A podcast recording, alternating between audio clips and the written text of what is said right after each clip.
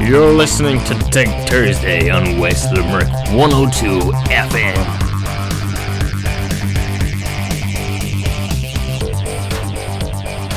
Hello there, and you're very welcome to Tech Thursday. This is Patrick Sheehan with you for the next hour or so. I'm going to be looking at all the latest in tech and answering any questions you might have.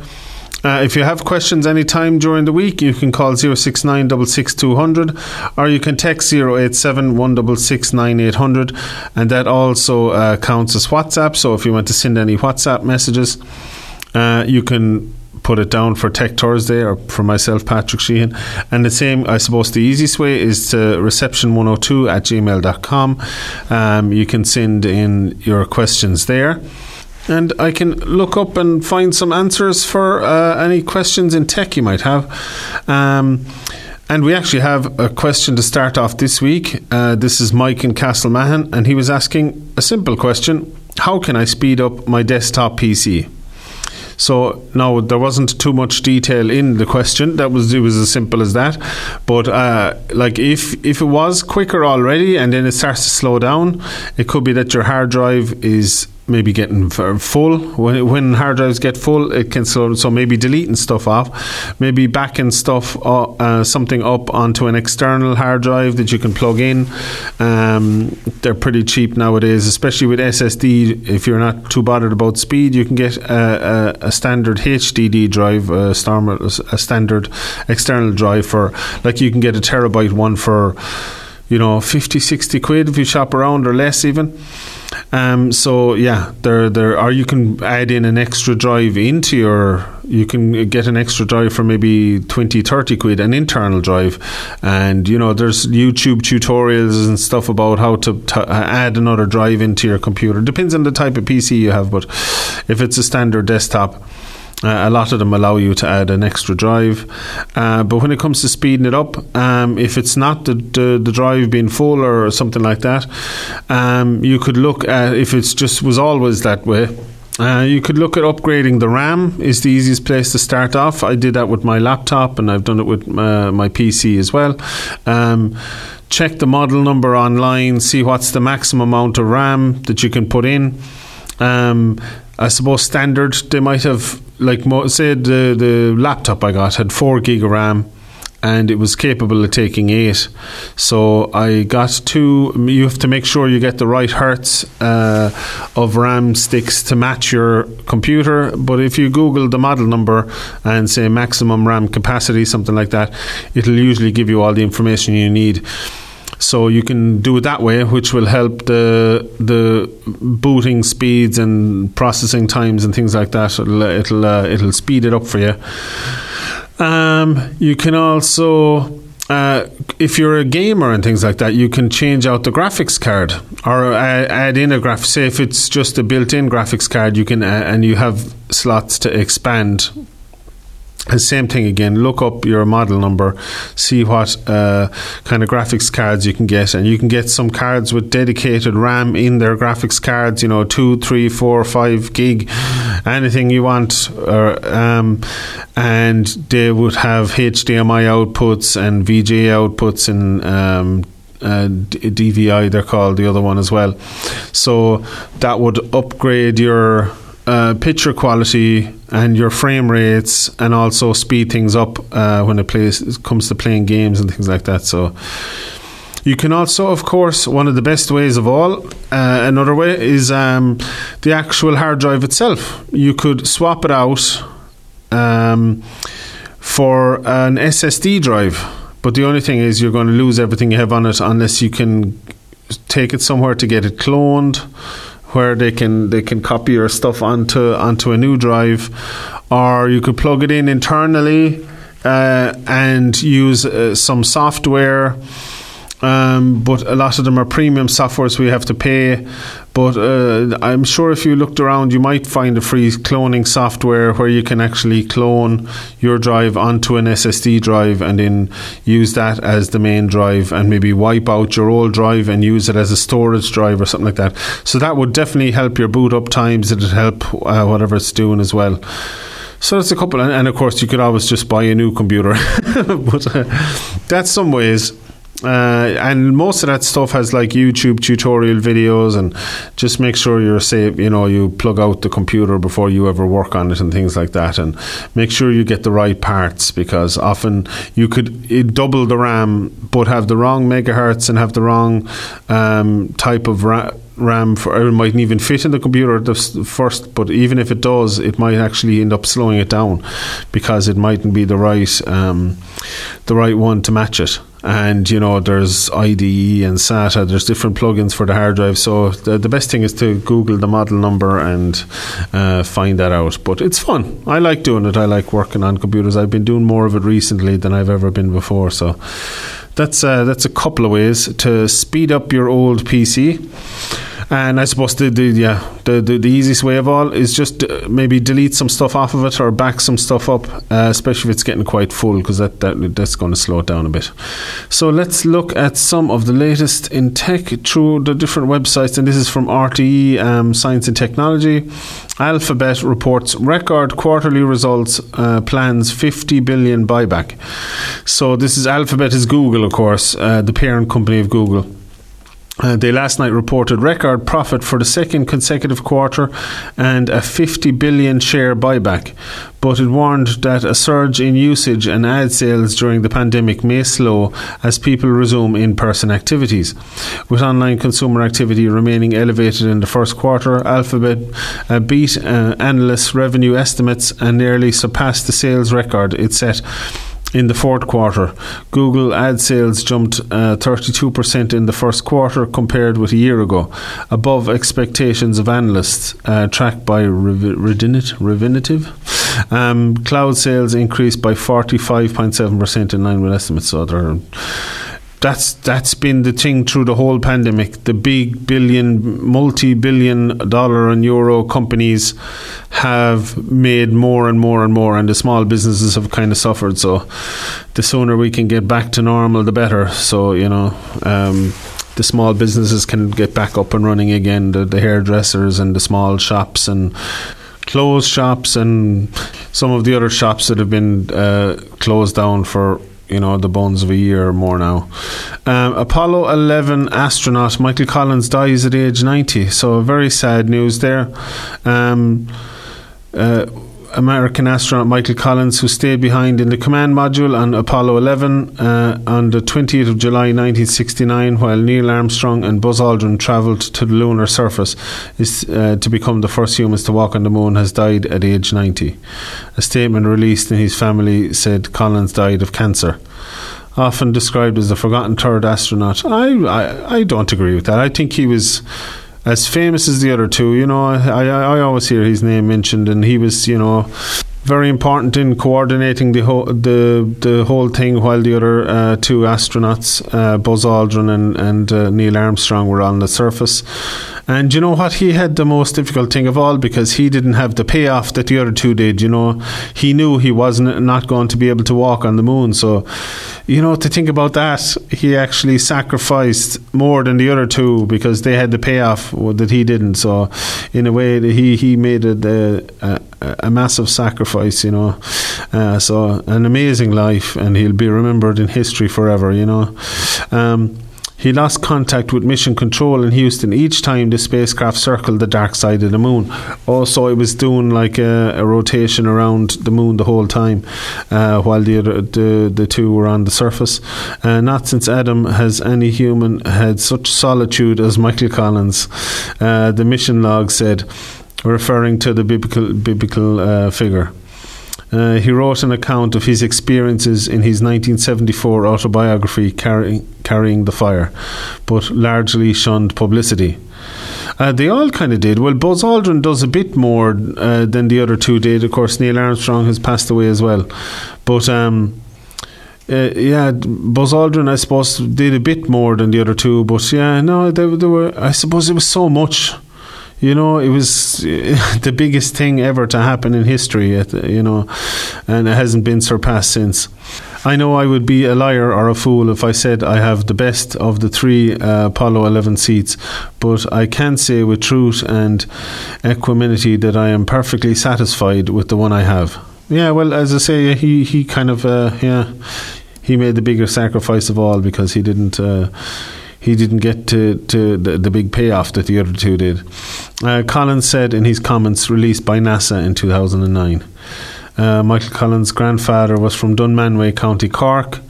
Uh, Collins himself was born in Rome on the thirty-first of October nineteen thirty, the same year as both Armstrong and Aldrin. Oh, so they were, the three of them were born in the same year. I didn't know that now. Um, he was the son of U S Army Major General and, like his father, attended the U S Military Academy at West Point, New York, graduating in nineteen fifty-two. Uh, like many of the first generation of American astronauts, Collins started out in the Air Force as a test pilot. In nineteen sixty-three, he was chosen by NASA for his uh, for the astronaut program, still in its early days, but ramped up quickly at the height of the Cold War as the United States sought to push ahead of the Soviet Union and fulfill President John F. Kennedy's pledge of landing on a, mo- a man on the moon by the end of the decade. Uh, Collins' first voyage into space came in July nineteen sixty-six as pilot of Gemini X, part of the missions that prepared NASA's Apollo program. The Gemini X mission carried out a successful docking with a separate target vehicle. Uh, his second and final space flight was the historic Apollo eleven. What a way to, to go out uh, on the Apollo eleven mission. Was his last space mission. Amazing. So an amazing life, uh, Michael Collins, the astronaut. Uh, rest in peace. Uh, so next up we have uh, some of the best games on P S five. Uh, here are our favourite games on Sony's P S five. So actually that's a strange one. I haven't actually um, played any dedicated P S five games other than um, than Astro's Playroom, which is funny, the game that comes free with it. So I really need to start getting it. Um, but I've, I've been having trouble with the PlayStation five. It's been disconnecting, reconnecting. Do you know there's a thing built into it now with the update that um, allows you, when you turn off your T V, it shuts down the P S five. When you turn on the T V, it turns on the P S five. But when I turn on the T V and the P S five turns on, the controller is disconnected. The media remote is disconnected. Won't be able to, I have to shut it down and restart it with the controller. Uh, so I don't know what that's about. Yeah, it's very strange. Um, and sometimes when I start it up and I press the P S button on the media remote, it's saying um, plug in with U S B or, or reinstall or something like that. It keeps asking over, and it comes up over and over and over again every time I press the P S button. So it's very strange. Um, but it is working okay. Um It's it's uh, when I get when I get it working, it's working fine. But there's just a weird connection problem with the main controller and with the media remote. It was just the media remote in the beginning, and now it's both. And uh, the update seemed to have fixed it for a, co- a couple of days, but then it went back that way again. And I have to, and my own remote control for the T V will actually work. The I don't know if that's interfering with it or what.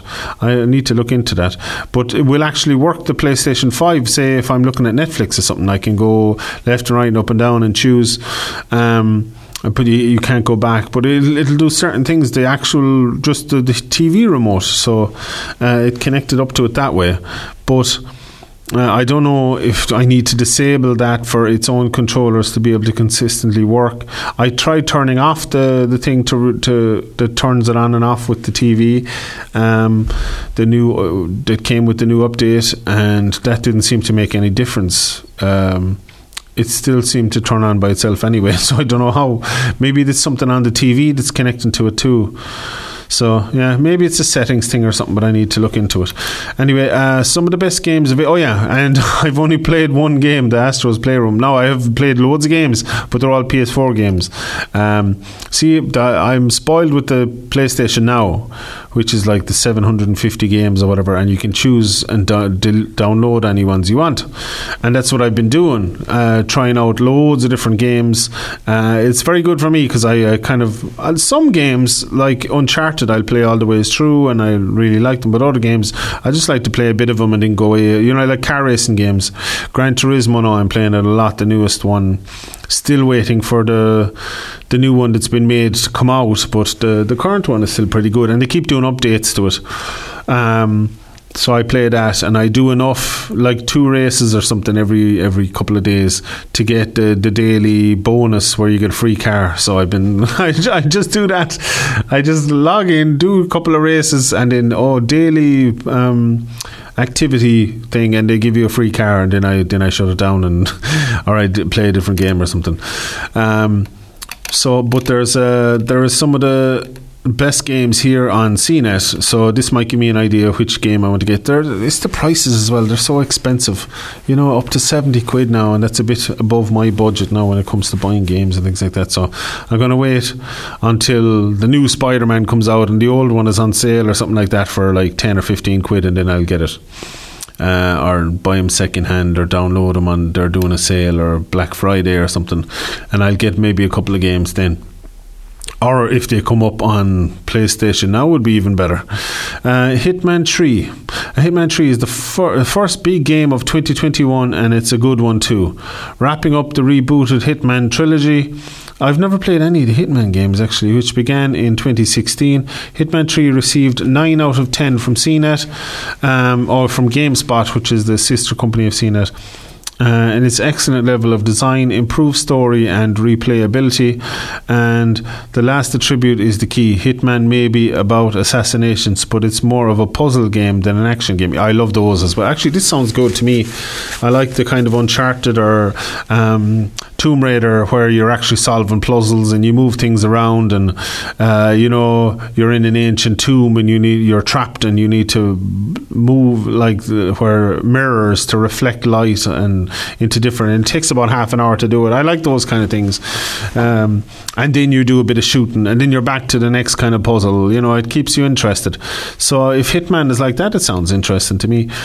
Um, you can play each level over and over to see the, uh, all the creative ways Agent forty-seven can, can dispense with bad guys. Uh, the game is available on both P S four and P S five, among other consoles, but the P S five version has four K, sixty frames per second gameplay, and improved haptic feedback thanks to the DualSense motor. Oh, so that sounds good. Uh, Demon's Souls is another one. That was the big game that came out with it, isn't it? One of the most uh, conspicuous trends of the past ten years has been the rise of super hard, of the super hard game. Oh no, that's not me.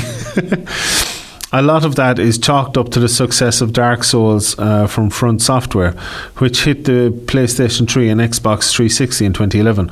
But Dark Souls itself was a spiritual successor to Demon's Souls, a highly regarded game from uh, from software that launched um, in two thousand nine. And now Demon's Souls has a second life on the P S five, and it's arguably the best game on the platform. It has a ninety-two rating on Met- Metacritic and got nine out of ten on GameSpot. It's been uh, credited for faithfully remaking the two thousand nine classic, but improving it with better movement and modernizing it with graphics that show off what the P S five can do.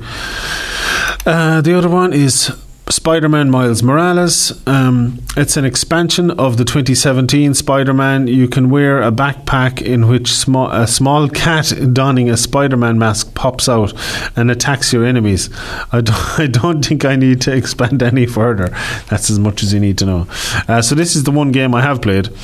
Uh, Uncharted, well, well, P S five game. Uncharitably speaking, uh, Astro's Playroom is a glorified tech demo. Charities, charitably speaking, it's a glorious tech demo.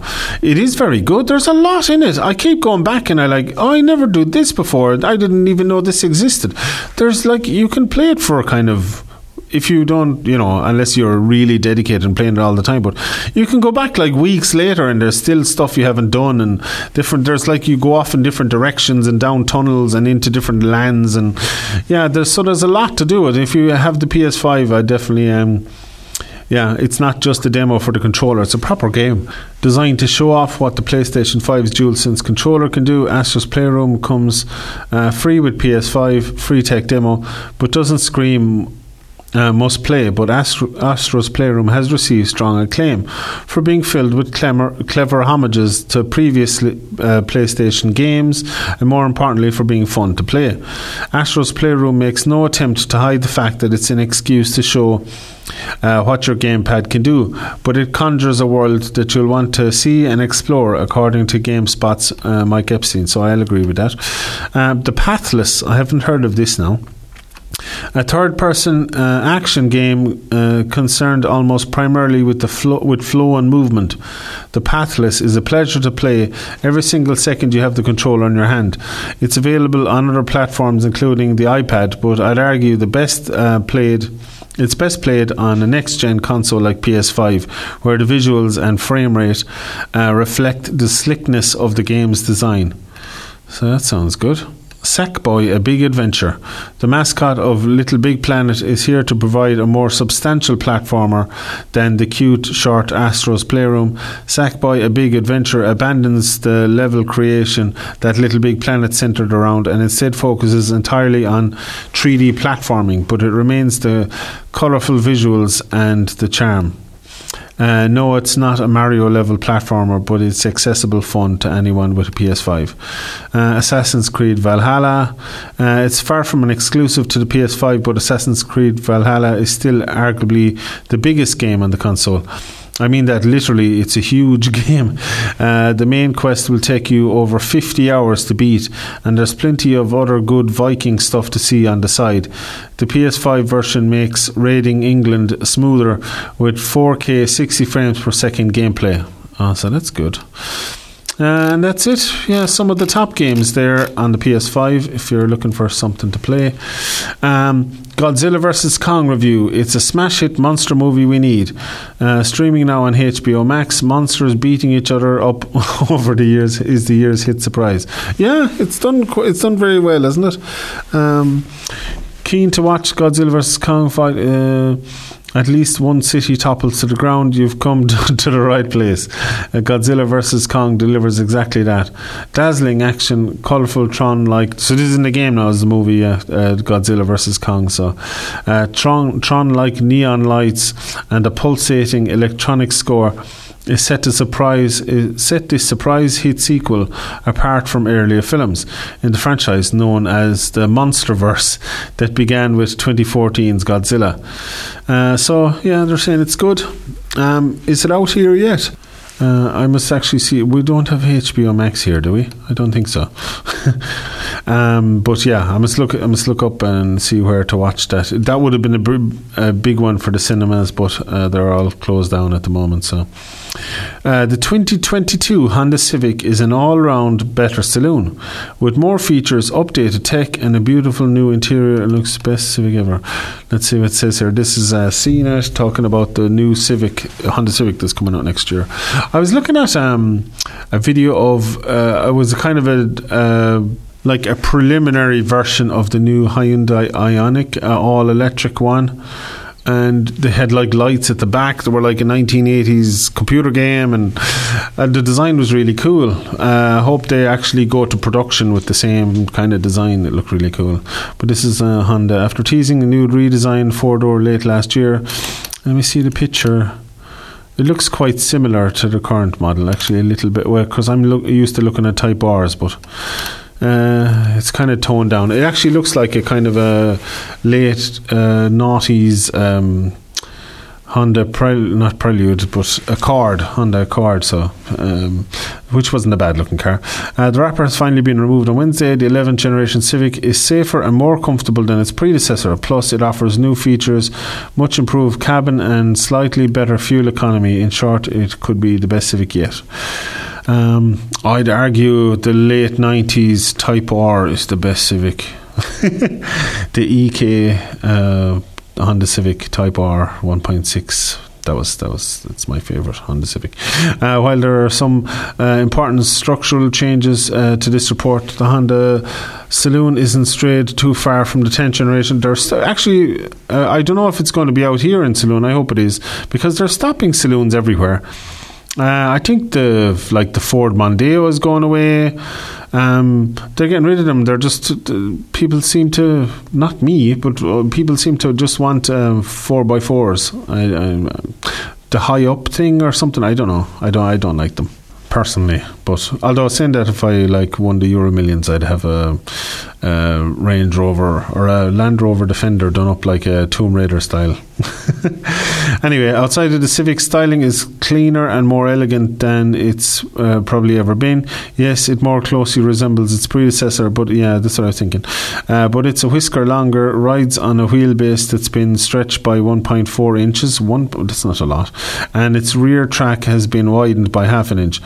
More noticeably, though, the bases on the A-pillars have been shifted rearwards by nearly two inches, which uh, elongates the hood, as they call it here, because it's in America, um, for a more premium experience, uh, appearance, the bonnet. Uh, so let's see, does it say anything about engines and stuff? Yeah, it has a, like a screen in the middle. Most of them have that now, like the new Ford Focus has that. Is that a pop-up screen or is it always there? I'd say it's always there. Um... Has like one, and Tesla are really influencing so many other car companies, aren't they? The screen, the big screen in the middle, um, all the electric motors going all electric. They're all going electric now. All every car dealer has an electric, fully electric or a hybrid or a plug-in hybrid. Um, so yeah, they're all going that way now. Uh, I don't know if it's going to be coming out here though. Uh, the, yeah, ten point two inch display as well as twelve speaker Bose sound system. Oh, that'll probably be good. Um, nine inch screen uh, for the inter- infotainment system. Uh, for better or worse, it's similar to what you get in an Accord or an Odyssey. We don't have a, do we have Odysseys here? Or do we still have the Accord even here? I have a feeling they're, they're doing a lot of cars uh, in America that they're not doing here now. Uh, it's a two litre turbo.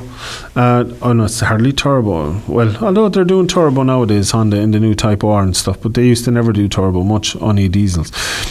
Uh, naturally aspirated two litre that pumps out one hundred fifty-eight horsepower.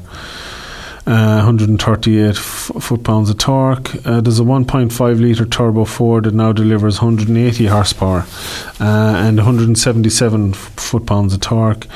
Um, but I, yeah, I don't know. I won't read too much more about them because I don't know if they're going to be coming out here, the, the new Civic Saloon. Um, Microsoft is changing the default Office font. Oh, that's a big deal, and wants your help to pick a new one. Uh, it's the first time the default Microsoft Office font has changed in nearly fifteen years. What has it been? Is it Times New Roman or Arial or Calibri? Uh, Microsoft is changing its default Office font next year and wants everyone to help pick a new default. While there are more than seven hundred font options available in Word, Microsoft has commissioned five new custom Office fonts in a move away from the Calibri font, yeah, that has been the default uh, in Microsoft Office for nearly fifteen years. Uh, its five new sans serif fonts feature a variety of styles, including the traditional modern and even one inspired by German road and railway signs. Microsoft is starting to gather feedback on these five new fonts today, and and it uh, wants to set one as the new Office. So there's a picture of these new ones now, um, and I the one of them is kind of very bold. I actually like the top one. There's a list um, on where is it? It's on The Verge. Uh, of Microsoft fonts, if you want to have a look at them, and they're asking which one. So of the list that's written down, I think. I don't know. They're they're all quite similar, to be honest. uh, anyway, uh, Tenorite, created by Aaron McLaughlin and Wei Huang, is more traditional style out of the five. It almost looks like a more modern version of the default Times New Roman font from decades ago, and wide, with wide characters, accents, and clear punctuation. Uh, Skeena, created by John Hudson. So they're, they're going through all the different fonts, and they want you to choose anyway. Um, So that's very interesting. Netflix's new Play Something Shuffle feature is here to solve your movie night indecision. No more endless scrolling through Netflix to try to find something to watch. Uh, I have a feeling I'm very choosy though. I don't think... Um, pressing a, a button, just play something, um, it's going to help my fussiness. No, I don't think so. Netflix is officially rolling out its new Play Something feature today uh, to all of its users, adding a button across the streaming service to U I uh, to automatically suggest new shows and movies that you've never watched before. The Play Something button will appear in several places on Netflix app, including underneath your profile when you log in, uh, the left side navigation bar, and in the tenth row of Netflix homepage. Uh, the company has been testing the features for months under a variety of names, including Shuffle Play, but today marks its official worldwide debut for all Netflix users. Uh, at the start, the company is rolling out a Play Something button on T V-based versions of the Netflix app, but it plans to start testing it on Android devices too. Um, what about Android T V? What does it mean, T V-based versions of the Netflix app? What about Android T V? That's also T V. I'm only missing. Um, but yeah, let's see. Uh, Netflix has is stressing that the Play Something button i- isn't just a random button that throws you to the metaphorical wolves of the streaming service's nearly endless well of content. Rather, the feature uses your existing profile and taste, and shows you uh, sh- with shows and movies to surface similar titles based on what kinds you've been watching already. Okay, but it kind of does that anyway. It suggests. I prefer here's a suggestion of twenty different ones based on what you like. You pick what you want, rather than random. But maybe people want to random it. Um, Samsung announces a cheaper entry-level Galaxy Book with no OLED. The new Flex two Alpha has a Q L E D screen though. Samsung announced two entry-level Galaxy Book laptops at its Unpacked event, the Galaxy Book and the Galaxy Book Flex two Alpha. The former will start at eight hundred dollars. Uh, according to Samsung, that price is subject to change and will launch in the second half of twenty twenty-one, whereas the Flex two Alpha starts at eight hundred forty-nine dollars, is available for pre-order now, shipping in May. Uh, these round out the fleet of premium models announced today, including the Galaxy Book Pro three sixty with OLED screens that starts at one thousand dollars and the thirteen ninety-nine Galaxy Book Odyssey. Uh, so fifteen point six inch ten eighty p L C D display.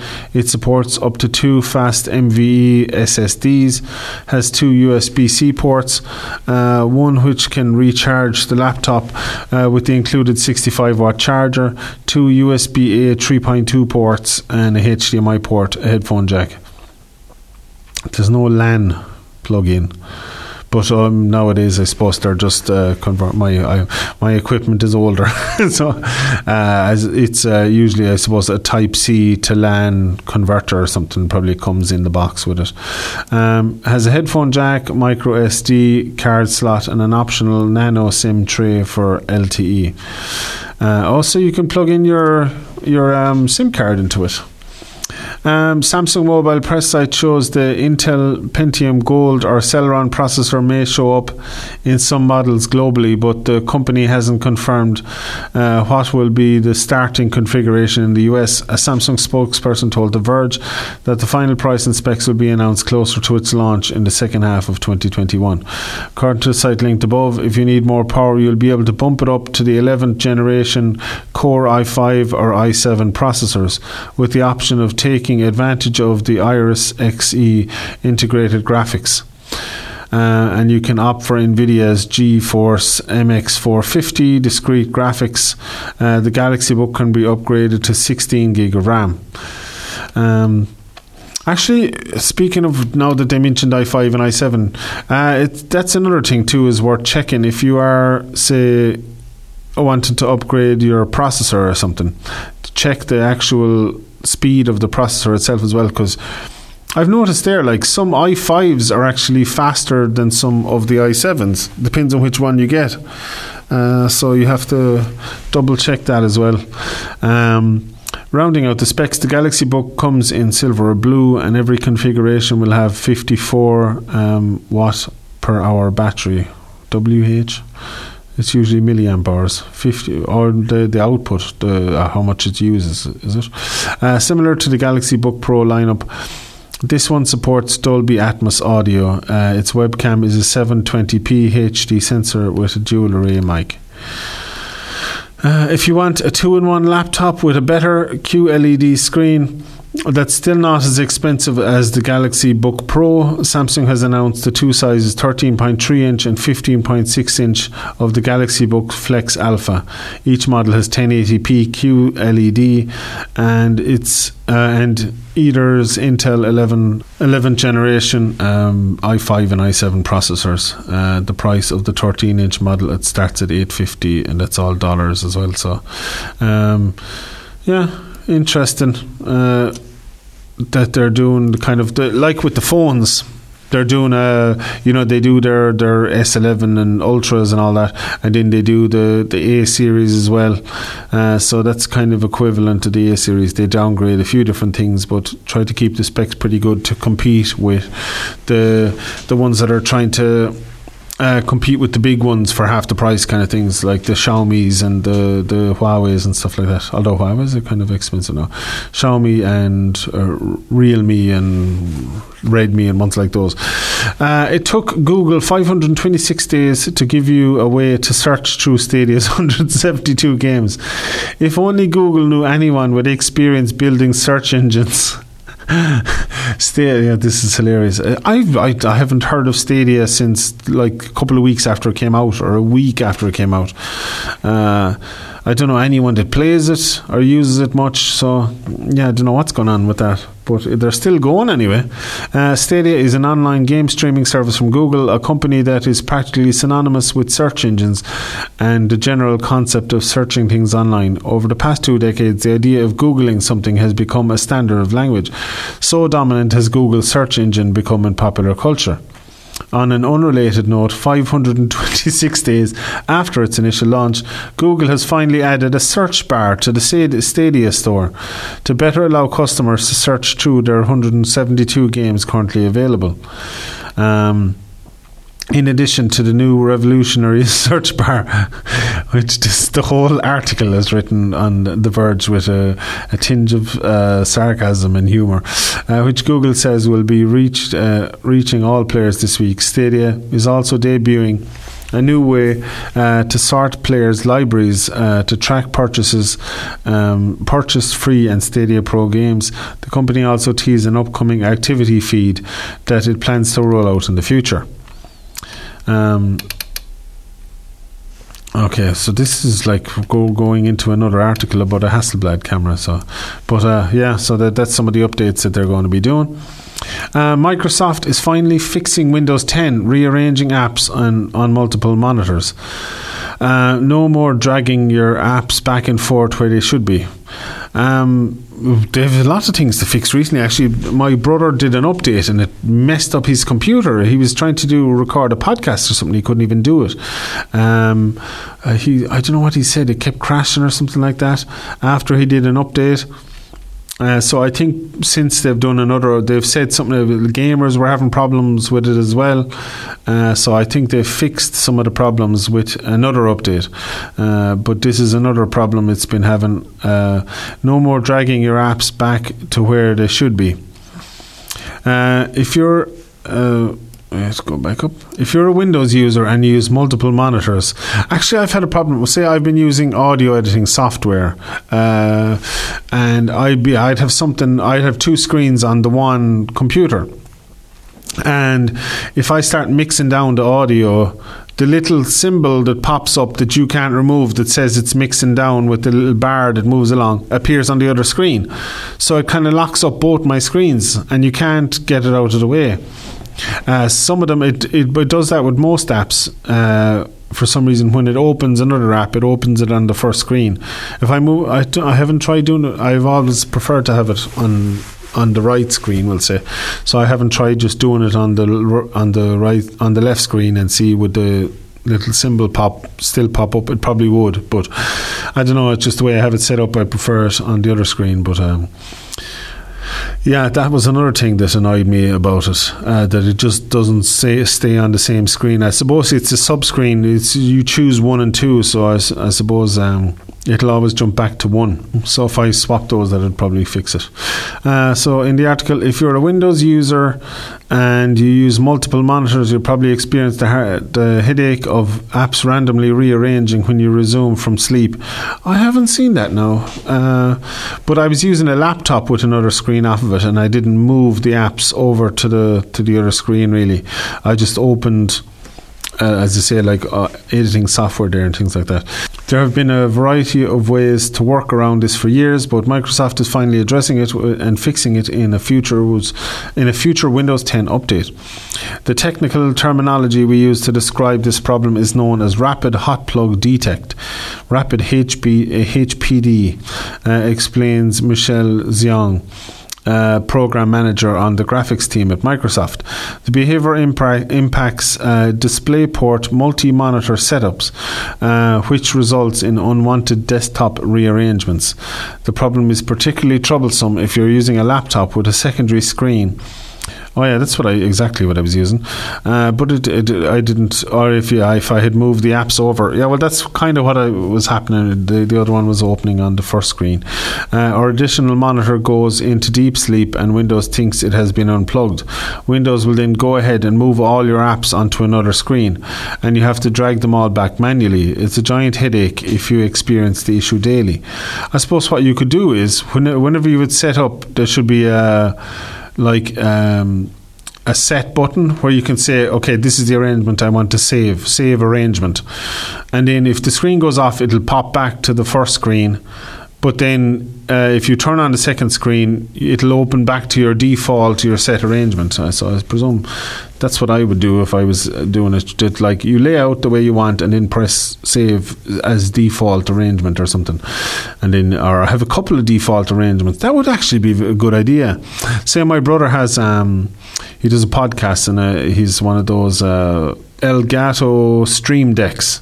So what that is, it's a it's a an actual bu- square board with like buttons that are also like tiny screens on it. And what you can do is, uh, if you're doing a podcast, you can say you have a jingle with your intro and a jingle with your outro, and you have. Um, If it's a video podcast, you have pop-ups with your Twitter handle and with different things. You can have twenty different things, and what you can do is uh, open its uh, software that comes with it and drag and drop all the different things you want into a button, so it actually appears. Say if I had at Pat Sheehan M M A, my Twitter handle, on the um, uh, I wanted it to pop up in a little uh, graphic on the screen that will be written on the button. Uh, so I just press that button, it pops up on the screen. Uh, so you assign a job for each button, but you can have a whole setup um, saved, and then you can say, oh, I also do a podcast about cooking. So my cooking podcast will have all different, so you can have like a whole, that set, save that setup, and then um, jump onto a different setup where you'll have a whole rearrangement of the buttons again with all different um, for your cooking show twi- Twitter handle or something like that, or your your intro and outro for that podcast. Um, so yeah, you can have set arrangements. So it would be handy to have, I suppose it's like a, de- uh, a guest on the desktop or something like that, but handy to have different arrangements. I suppose you just log into a, de- a guest account. I suppose that would be the way around that, but it would be handy if you could jump between them. There probably is a way of doing it, but um, the problem is particularly troublesome if you're using a laptop with a secondary screen. Yeah, I was saying that if you drag them all back manually, it's a giant headache. Microsoft has been working, and uh, yeah, the the H P D from a re- uh, re- to prevent it from rearranging Windows apps, and a fix is coming in the big Windows ten update that's due later this year. Windows insiders can currently get access to this build uh, two one two eight seven or above, but it does mean running a beta version of the operating system on a device. Microsoft is expected to ship this final update in October, but if you can't wait, you can go ahead and try the beta test now. So that's it. Um, you'll soon be able to teach Google Assistant how to pronounce names. It's also bringing the full power of machine learning to bear on your timers. On your timers. Um, So that uh, that could be quite handy, because p- different accents. Uh, Google sometimes doesn't handle the Irish accent very well. I try to have a kind of neutral accent when I'm speaking to Google. It seems to, especially like um, text to speech to text, which I'm, I'm bad at typing, so I use speech to text a lot. But some of the translations of what I'm saying, it does is very funny when it's typing out what I'm saying.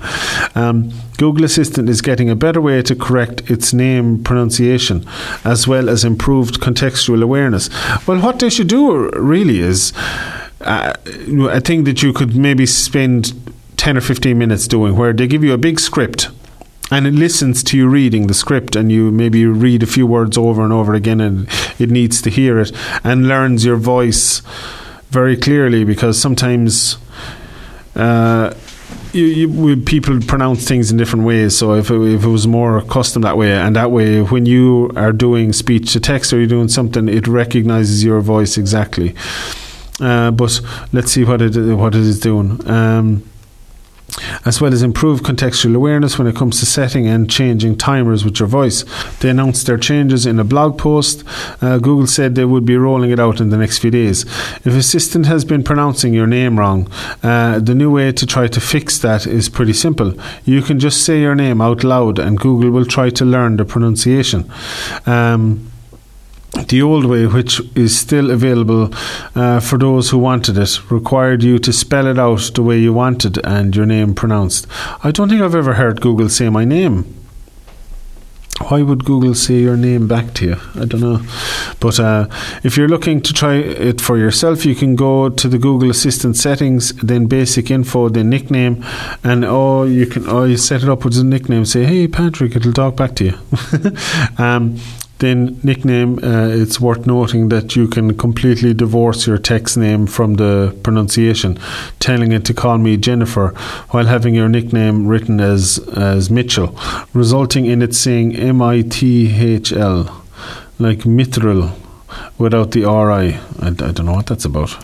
Uh, the blog post and video also shows that this will work for other contacts too. Great if you have friends whose, na- whose names the assistant constantly mispronounces. Okay, so that's pretty cool. Uh, some updates, which is constantly happening uh, with Google and uh, A I software in general. Uh, General Motors has the solution for our crappy E V charging infrastructure. Ultim, ULTIUM Charge three sixty is the automaker's response to the fractured nature of E V charging in the U S. Yeah, they really need to get together. They need to make like a car charging version of U S B Type-C on, on phones and computers and things like that. They need to all, Tesla and all the rest of them, say, okay, lads, this is it now. This is the the standard plug we're going to use. Come up, all work together and come up with a plug, and that's it. And for the cars that are existing at the moment, have your, your converters, your little bit you plug in, and then you plug it into that. And in all new cars, make them with this standard plug. And they all, you know, make sure it can take enough power. It can uh, reverse charge. If you, I've seen the, like that, um, the the new Hyundai I was talking about, the new Ioniq, will be able to, if, say, your friend breaks down and their car is stuck, Uh, you can go and give them some of the power out of your car to get them going again. That kind of thing. It can reverse charge. So make sure it can do everything it needs to be able to do, or um, that plug. Uh, yeah, so, and the charging stations are kind of universal, and in they all agree to go together, so hopefully they, they can do that. Um, much like Ford does with its Ford Pass network, the Ultium Charge three sixty will integrate G M's own vehicle apps and software with a variety of third-party charging services, such as Blink, ChargePoint, EVgo. So it's not just the car companies, it's also the charging services. Oh, okay, so there's a lot. Uh, it's not as simple as that, uh, such as Blink. But I, I, I more meant just the plug-in the actual slot to plug in. So even th- that they could all, like, uh, you can have a Samsung, a Xiaomi, a Realme, or whatever brand. You can have twenty different phones all with Type-C plugins. So they, no, it's still it still kind of counts. Uh, so uh, green green slots. Sima, Connect, uh, all these different companies. And the goal is to create a seamless experience in which an owner of a G M vehicle can drive up to a station, plug in and start charging without having to juggle multiple apps or third-party memberships. So, so there's apps and stuff as well. So it's not just... There's a, there's a lot of different headaches. Yeah, it should be... That should be kind of... Oh yeah, of course. How do you? Oh, you have to tell the charging. It maybe it should be able to read your car or something, and you should have a kind of a, everything set up in the car. Maybe your car could connect with Bluetooth to your phone at another time, and your account is built into the car, so it can actually plug in and also give information about your car. So it could say, okay, like when you plug in a cable, it can carry information and power. That maybe there should be like a little prong in it as well for information, so I can plug in and say, okay, this is Patrick's account, this is his car, and he's charging up, and it's going to cost whatever, or it's free, or I don't know. Uh, they used to be all free before, but some of them are charged now, and are um, so yeah, maybe something like that. To be, making things seamless as possible is what you want. So using phone apps and different things like that. Uh, juggling around with different ones for different chargers and all is a bit awkward, um, but I suppose if you're if you're uh, tied up with one of the E V Go company and then you stop at a Flow charger, it's going to be different as well. But you can go to an A T M that's uh, like A I B, even if you're with Bank of Ireland or vice versa. So that's that's another thing that can be worked out too. Um, Our mission is to help every single person get whatever anxiety they have and help them into an E V in the most convenient way possible. Unlike Tesla or Volkswagen, G M does not own its own E V charging network. Owners of, G- of G M electric vehicles must instead rely on a patchwork of third-party chargers, each with, each with their own software and membership requirements. The challenge, though, will be to ensure that it all works as advertised. A lot will depend on the level of service. I suppose people then like sign up for one because it's nearby them, and uh, they don't want every electric car to be charging on the same thing. Yeah, see, that's the downside of things that take time. Where, where you don't sign up for a petrol station and have you you know access to the petrol station because you're going to need it for an hour. You know, you stop, you get petrol or diesel, and you and you leave. That's the problem with. Um, The, the, the slow speed of charging. Uh, hopefully that's another thing with improving battery tele- technology, that they'll be able to charge much quicker. Uh, these um, graphene batteries and the, the, the structural batteries which can charge and last longer. I suppose the ideal thing of all is that you can drive all day long and get home and still have like twenty percent battery left, and then plug it in at home overnight, or plug it in at your hotel, or plug it in somewhere overnight, and then it's ready to go in an hour or two again, and it'll, it'll last, you know, a thousand miles of driving. That's what you want ideally, you know. Uh, and then there'd be, there'd be no worries about networks and stuff. You can just charge at home every night, you know. Um Well, it's just, it's the power of charging too, I suppose. The, the the networks outside are handy as well because they have much more power. Um, but I suppose if if E Vs are everywhere, people will probably invest in a charger, a fast charger at home, like Tesla sell them. I think they can. Their engineers have to come out and build it into your garage, uh, a fast charger, so you can charge at home more quickly. Because if you just plug into your standard plug, it, it'll take longer. But as the battery technology improves, I suppose all that will improve as well. Um, A good comparison is to Ford Pass Network, where the automaker first introduced in twenty nineteen. The automaker claimed that the Ford E V owners would have access to twelve thousand public chargers, but the branding made it seem as if Ford were launching its own version of the Tesla supercharger network, when it was actually tapping existing stations from companies like Electrify America. Uh, speaking of which, Volkswagen's subsidiary is noticeably absent from G M's list of participating charger networks. The automaker said it was seeking to add additional charging providers to its uh, Ultium network. Uh, so it's a very, it's very messy. I don't know. They need to find a way to streamline it and make make some kind of deals between them or something. Amazon's pay raise for over five hundred thousand workers comes at an interesting time. After a failed union vote in Alabama, more fulfillment centers are attempting to unionize. Uh, Amazon has announced over five hundred thousand of its workers will get a permanent increase in their hourly wages uh, starting mid-May, which is good. Um... and well overdue, uh, as low as an additional fifty cents an hour to as much as an extra three dollars per hour, with a substantial chunk of its uh, one point three million person workforce getting at least a, uh, a small pay bump. And the company is shared, the company uh, shared uh, that it's investing over one billion in these three pay increases. Well, they've earned so much uh, during the lockdown and everything that, that it's about right that they do it, you know. Um, and just, I suppose, the threats of unionization alone has has made them uh, start paying out. So they're hoping that that will keep the keep them happy, uh, the staff happy. But you know. Um, They, yeah, they have to. I've heard the stories of like the, the warehouse is so big that, that you have to walk like two miles to get to a bathroom and stuff. That's that's no good. Like, um, so hopefully they, with all the money they're making, they start treating their staff well and paying them well enough and things like that. Um, the last few stories here before we finish up. Facebook claims it mistakenly hid posts calling for India's Prime Minister to resign. The company says it didn't block posts at the request of the Indian government.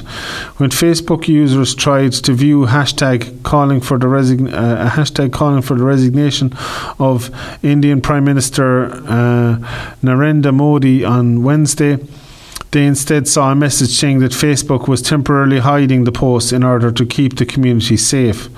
Um, Yes, but sure, they're doing that in America the whole time. They've hidden loads of those kind of posts. Um, that's constantly going on. Uh, Facebook has now restored a post. The company tells The Verge uh, that the hashtag was blocked by mistake, and it claims it wasn't because the Indian government asked Facebook to remove it. It also says the block was uh, a result of some of the content that used the hashtag, but it did not specify what kind of content. Yeah. That's more of the usual from the, the big big tech companies. Um, and the last story for today, Vivaldi is updating its browsers to block annoying cookie pop-ups. That's always handy with different browsers. Uh, so there's like an option in it now to remove cookie. I haven't used Vivaldi though. Uh, and I uh, remove cookie warnings, easy cookie list, or remove cookie warnings. I don't care about cookies. I don't know what that means.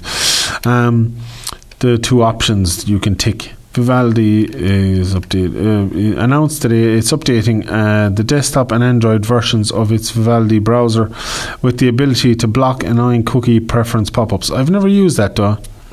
Uh, is it one of the safe ones, or what kind of one is it? I haven't tried it now. Uh, thanks to the passage of the European Union's General Data Protection Regulation, G D P R, as I always say, G D R P, I don't know, I always, miss, I always say it wrong.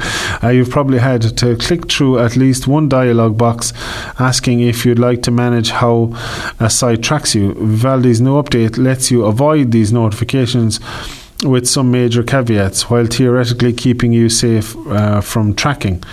Uh, their logic for the new future, for the new feature, affecting, affectionately called Cookie Crumbler, is that while uh, giving users control over how they're tracked is good, doing so through a pop-up uh, leads to clicking allow or accept without realizing that unwittingly, unwittingly users just gave their permission for trackers to create behavioral profiles about them, Vivaldi writes.